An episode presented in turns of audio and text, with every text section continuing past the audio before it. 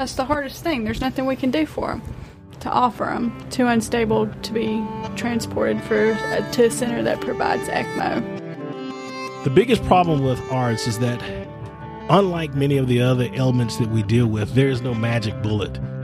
Treating A R D S a lot of times just takes time, and there's not really any specific thing that you can do. It's kind of frustrating not being able to see a quick turnaround.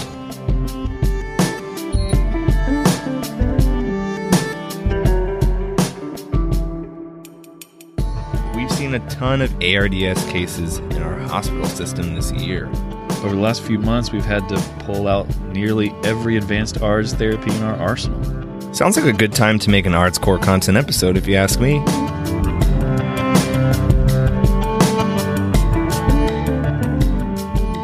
I think we've got enough material to split into two parts. So in this first episode, we're going to focus on identification and early management with ARDSNet. And then we're going to do a follow-up episode with more advanced A R D S therapies. Let's start with the case. And y'all remember this one because we're going to reference it all episode. So we've got a fifty-three-year-old male. He's in the I C U on the vent after extensive abdominal surgery. He had a perforated viscus with peritonitis, septic shock, which, as you would expect, required surgical intervention. Prior to going to the O R, he was in three-pressor shock and returned from the O R still in shock. Over the next few days after surgery, he gradually was weaned off pressors, but was unable to wean from the vent. As you come in in the morning, you hear that he's now on eighty percent F i O two, and the R T is now going up on the PEEP to ten, previously from five. Before that, he's been on low oxygen settings for the last several days. Just as an aside, this is a fictional case, and any resemblance of a real patient is purely unintentional. So back to the case. Sounds like we have some hypoxemia on the vent after major belly surgery. I'm going to go out on a limb and guess that they have A R D S, since we're doing an A R D S episode. Ever the genius, Jer. Ever the genius. We will definitely come back to that case again soon. A R D S was first written about as far back as eighteen twenty-one and was described as idiopathic pulmonary edema, but it really burst onto the scene during World War One and Two when it was seen in trauma patients and was called shock lung. Shock lung. That's a way cooler name than A R D S. I know. But unfortunately, in nineteen sixty-seven, a case series was published that first used the word A R D S, and the name stuck. It was used to describe refractory hypoxemia, tachypnea, and diffuse opacities after trauma or infection. I'm going to stick with shock lung. Back to our patient, who uh, we'll name Phil for the duration of the episode, who had worsened oxygenation after a few days on the vent after belly surgery. Does Phil have A R D S? And what are we going to do to find out? A R D S has traditionally been a simple three-part diagnosis. This was developed in nineteen ninety-four and is called the A E C C, that's American European Consensus Conference definition. It's just P F ratio less than two hundred, bilateral infiltrates, and a occlusion pressure or wedge pressure less than eighteen. Most of our patients don't have Swanson, though, so... True, true. So really what we take that to mean nowadays is that it's not thought to be cardiogenic pulmonary edema. So you could look at a patient's history, echo, assess their volume status yourself, and the billion ways you can do it in the I C U. I mean... So A R D S is a pretty easy and straightforward diagnosis, right? Yes. Doesn't... sound like it should be missed frequently, right? I feel like you're leading me somewhere. Just say it. Well, it is missed frequently in hospitals around the country, or at least caught later than it should be. Perhaps that's because it's a secondary diagnosis. You don't come into the E R with A R D S, you come into the E R with pneumonia, or sepsis, pancreatitis, and then you develop A R D S later in your hospital stay. In fact, the traditional papers say that it's commonly seen within seven days of a known risk factor. I've definitely come on to shift with a patient on seventy percent F i O two, five of PEEP, and been the first person to think about the patient more globally and realized that perhaps the patient was developing A R D S. But I've also been the person on shift who, when their oxygenation was worsening and for some reason just didn't put it all together, whether it was due to being busy or other patients or some other excuse. Sounds like you're describing a scenario similar to Phil. So when you're coming on shift and your patient has worsening oxygenation, what are you looking for specifically? Based on the original definition, I'm pulling up the most recent chest x-ray, and ordering a new one since there's been a change in oxygenation. I'm also ordering a blood gas if we don't have one and looking at their P F ratio, P A O two divided by F i O two.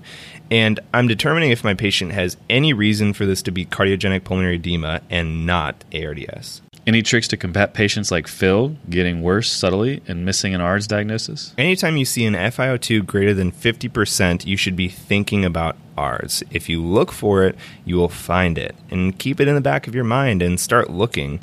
You know, unless they just got intubated and haven't had their oxygen weaned yet, we should be thinking about this.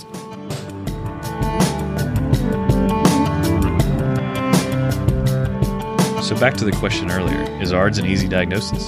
Well, like most things in medicine, no. The definition supplied earlier is the old definition. Ah, the new Berlin definition, twenty twelve. It's similar to the old definition, but with a few key changes. Number one, A R D S begins within seven days of that initial insult.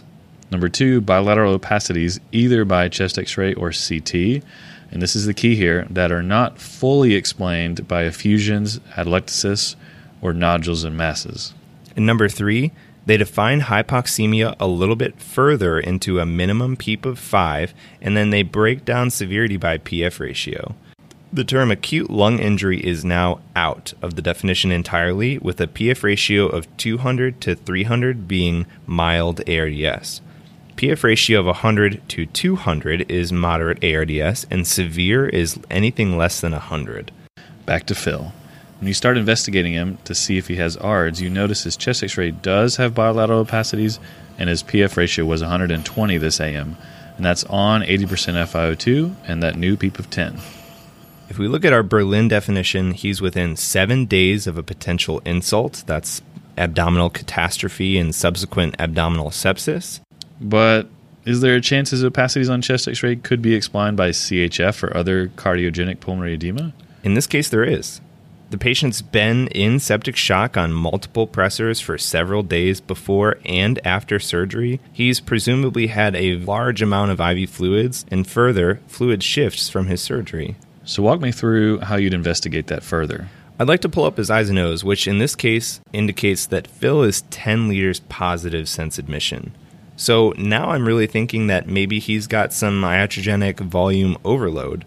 But then I remember that he doesn't have a Foley anymore, and really hasn't for the majority of his admission since his surgery. Can I trust his eyes and nose?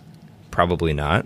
Maybe I would ask the nurse, and they agree. His eyes and nose aren't accurate. A classic new problem in the hospital. Eyes and nose just don't seem to carry the weight they used to. I said...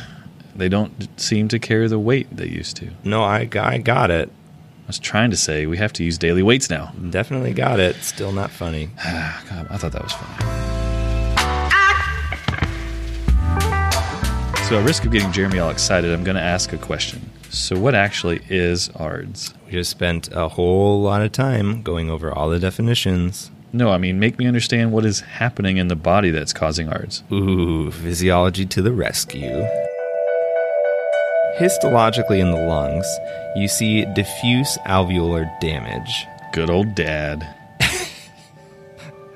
So the lungs' initial response to injury is called the exudative phase, which is basically just immune cell-mediated damage directly to the alveoli. Which results in protein-rich fluid buildup both within the interstitium and the alveoli. And you get this edema. Specifically non-cardiogenic pulmonary edema, here from inflammatory cytokines that are released into the alveolar space, you start to recruit macrophages and T cells. I can imagine this just continues to worsen the inflammation. Yeah, and any injury during this phase is worsened by stretch on the alveoli induced from mechanical ventilation. The second phase is known as the proliferative phase and is basically the beginning of the healing process. The edema begins to be reabsorbed if the patient is going to survive. The alveoli regains some of its integrity and function during this phase. And this leads to the last phase of A R D S, or the fibrotic phase, which doesn't occur in all A R D S patients, but as you'd imagine, it's linked with a higher mortality. So, to summarize, A R D S has been known as this rapid development of capillary congestion, atelectasis, intraalveolar hemorrhage, alveolar edema, which is later followed after a few days by hyaline membrane formation. So I'm going to take that summary and further summarize it. It's a mix of non-cardiogenic pulmonary edema and inflammatory cells set off by an inflammatory cascade reaction, and maybe some blood in atelectasis. Bingo. Got any clever coin terms for that mix? Inflamma, non-cardio, edema, atelecta, hemorrhage? Mm, I think you're making fun of me, but actually that wasn't that half bad. We have to resist the urge to talk about inside jokes, though. That's what got Arrested Development canceled. There's always money in the banana stand. All right, let's move back on to our patient. Does he have A R D S? Does Phil have A R D S? Uh, it's unclear. Based on that physiology discussion, it's possible that he either has A R D S or pulmonary edema. If he has A R D S, it's non-cardiogenic pulmonary edema based on the inflammatory cascade that we just described. If it's iatrogenic, from all the volume we gave him, it's just traditional pulmonary edema. Correct, but we still aren't any closer to determining if he has A R D S or not. So is A R D S super common? We talk about it a lot in the intensive care unit. It's actually less common than it used to be, and we'll get into why. But I think the reason we intensivists talk so much about it is that it's an interesting disease that we literally are the only group in the hospital that manages. So a core part of A R D S is refractory hypoxemia, which seems to always get treated in the I C U, usually with an endotracheal tube. That leads to a good question. Do all patients with A R D S need to be intubated? Relooking at the definitions for this podcast, actually no. It's definitely harder to discern their P F ratio and thus severity of A R D S, but they don't necessarily have to be on the vent. The Berlin definition makes reference to this in their minimum P E P A five section, stating that a tight-fitting mask with non-invasive ventilation, that is BiPAP, and maybe to some extent even high-flow nasal cannula with flow rates greater than forty-five liters per minute, these would both be acceptable to meet their minimum requirements of that minimum P E P A five. I didn't know that piece about the high-flow nasal cannula. We've all taken care of patients that somehow stay on high-flow nasal cannula for days and days and never get intubated. I could have called them A R D S this whole time. Yeah, you could have if their flow rate was greater than forty-five liter per minute, but would that have changed your management of the patient? I guess not really. So back to the incidence of A R D S. What is it? I've seen modern times somewhere between five and ten percent of I C U patients have A R D S. One paper quoted upwards of twenty-four percent of vented patients, with the caveat that it's definitely under-recognized in low-income countries due to less availability of chest x-ray or C T. And as we alluded to earlier, it can be under-recognized in high-income countries as well. It's estimated that mild A R D S can be missed up to fifty percent of the time, and severe A R D S is close to twenty-four percent of the time, and we'll link that study in the show notes. So we're concerned that Phil has A R D S. What do we do next? Well, you put him on ARDSNet, of course. As far as I C U terms go, put them on ARDSNet is right up there with put them on the sepsis bundle as far as most frequently used phrases in the I C U. Let's stop for a second and ask, is A R D S really treatable? Do we have an A R D S drug we can just prescribe? Uh, that question's got me all depressed. The old standby, treat the underlying cause and supportive therapy definitely qualify as correct statements in A R D S. I hate supportive care. Don't get all depressed on me just yet. There hasn't been tons of A R D S studies over the years for nothing. We may not have a magical treatment for A R D S, but we do have guidance on how to manage A R D S patients. If you really want to simplify what we're going to talk about moving forward, the name of the game is prevent further lung injury. Major take-home point of the episode, for sure. In theory, they're saying that they're going to use low tidal volume ventilation and start recruiting with a higher PEEP than the old five centimeter of water standby. Particularly the low tidal volume piece is termed a lung protective strategy. So ARDSNet actually refers to the Clinical Trials Network, who researched and published many impactful papers on A R D S as far back as two thousand.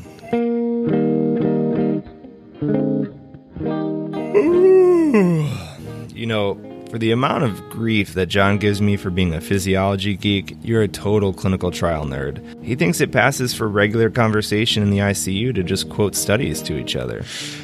I really try to quote studies in the least pretentious way possible. It just never comes across right. Studies show. Well, on that note, back to the studies.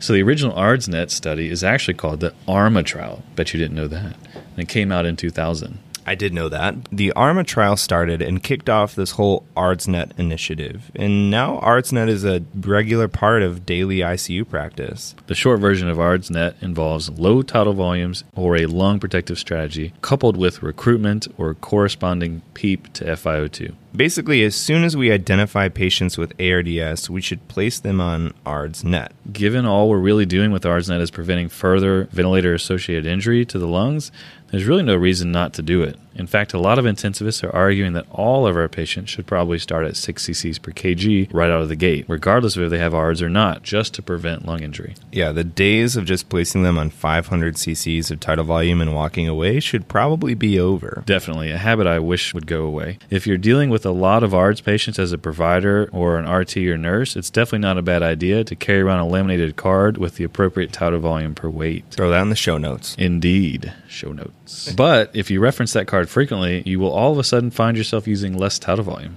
Yeah, particularly for females and short people. five hundred c c's is way too much. In fact, I did a Twitter poll asking people not to look at any reference to see if they knew the approximate six c c's per k g for a five foot two female, and a lot fewer people got it right than I would have thought. So back to Phil. Let's put him on ARDSNet. We'll reduce his tidal volume to six c c's per k g if he's not already there. Let's imagine his height is five ten. That calculates out to be four hundred thirty-eight c c's of tidal volume, so we'll likely put him on four twenty-five because our vent does only increments of twenty-five. I know there's more you're going to do to our patient for ARDSNet, but let's stop right there and focus on tidal volume. Remember, the point is to avoid ventilator-induced lung injury, but we haven't explained how patients get ventilator-induced lung injury in the first place. Right. The simple way I explain it to trainees or junior learners for our Australian colleagues is that you and I breathe by negative pressure. This is extremely oversimplified, but our diaphragm pushes down towards our abdomen, generating negative pressure that allows air to flow into the lungs. By intubating someone and putting them on the ventilator, we are introducing positive pressure into the chest, which changes the whole equation around. Very simply, our bodies aren't used to that and can get all sorts of injury related to that. There are so many things I want to add to that. Well, tough, man. This is my episode. ARDS is my pet. You're going to have to deal with my simple-minded approach to physiology, at least for this episode. What are the unintended consequences of low tidal volume strategies? Well, the main one is a concept called permissive hypercapnia. Remember the old equation, minute ventilation equals tidal volume times rate? This plays a major role in ventilation and gas exchange. If you need to improve a respiratory acidosis in general, you'd like to increase the minute ventilation or minute volume. Now in ARDSNet, we are really wanting to keep our tidal volume at six c c's per k g. The max you can go up to is eight c c's per k g. As we'll talk about soon, sometimes even lower is better. Lower than six c c's per k g. Correct. If we're unwilling to compromise on increasing that tidal volume, that leaves us with only the rate as our adjustment number to improve minute ventilation and therefore improve our respiratory acidosis or hypercapnia. So a lot of times you'll see ARDS patients on a much higher rate than the average vented patient. You may even need to anticipate a higher rate and just go ahead and start them at that higher rate. But there's only so far that you can go. thirty-five is often considered the safe max. I mean, uh, can you go higher than that? Sure. You just need to know what you're doing and adjust the ventilator appropriately. It takes a pro and the right patient when you get much higher than a rate of thirty-five. So why does the R T hate it when I suggest going a higher rate?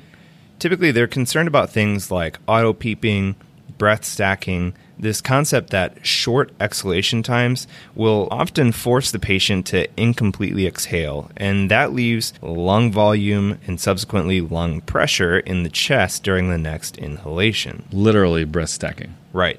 Over time, this volume and pressure in the chest continue to build up more and more, and this leads to higher intrathoracic pressures, worsening barotrauma, and even decreased venous return to the heart, and therefore lower blood pressure and ultimately cardiac arrest. Sounds like a pretty reasonable concern. I agree. But that doesn't change the fact that we often want higher minute ventilation in A R D S, but are limited by the tidal volume, so we have to adjust the rate.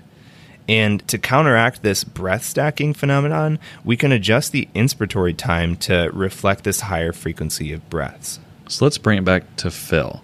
We're putting him on ARDSNet. We've reduced his tidal volume to four twenty-five and are looking at his PEEP and F i O two next.